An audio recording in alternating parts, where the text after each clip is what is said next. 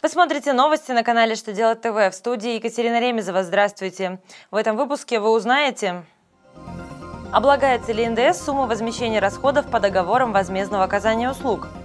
Какую периодичность персонифицированной отчетности предлагает вести Минтруд России? Проведут ли в России амнистию капиталов? Итак, о самом главном по порядку – Довольно часто при заключении договоров стороны оговаривают обязанность заказчика компенсировать исполнителю расходы, понесенные при оказании услуг. Например, предусматривается компенсация расходов на проезд, проживание в гостинице, питание командированных сотрудников и другое. Финансовое ведомство разъяснило, что, по его мнению, сумма возмещения заказчиком расходов, понесенных организацией в связи с исполнением ею договора возмездного оказания услуг, связана с оплатой услуг, реализованных заказчику. Поэтому полученные денежные средства должны быть включены в базу по НДС на основании статьи 162 Налогового кодекса. А налог исчислен по расчетной ставке 18 на 118. При этом входной НДС по билетам гостиницы и тому подобному исполнитель имеет право принять к вычету. Минтруд России считает, что работодателям нужно ежемесячно отчитываться перед пенсионным фондом.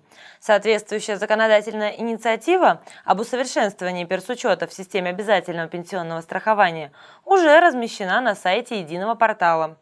Изменения позволят чиновникам для государственных и муниципальных нужд использовать СНИЛ, страховой номер индивидуального лицевого счета.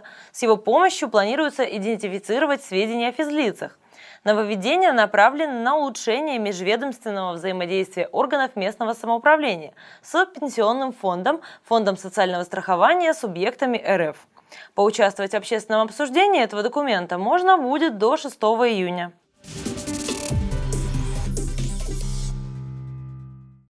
Депутаты Госдумы в первом чтении одобрили законопроект о так называемой амнистии капиталов. Это добровольное декларирование физлицами имущества. Напомним, власти хотят провести перерегистрацию имущества, находящегося за границей в номинальном владении на фактических владельцев.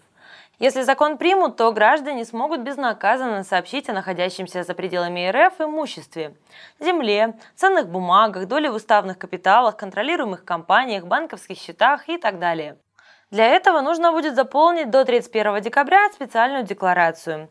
Гражданам предоставят ряд гарантий, включая освобождение от уголовной, административной и налоговой ответственности в отношении деяний, связанных с приобретением задекларированных объектов имущества или операциями. На этом у меня вся информация в этом выпуске.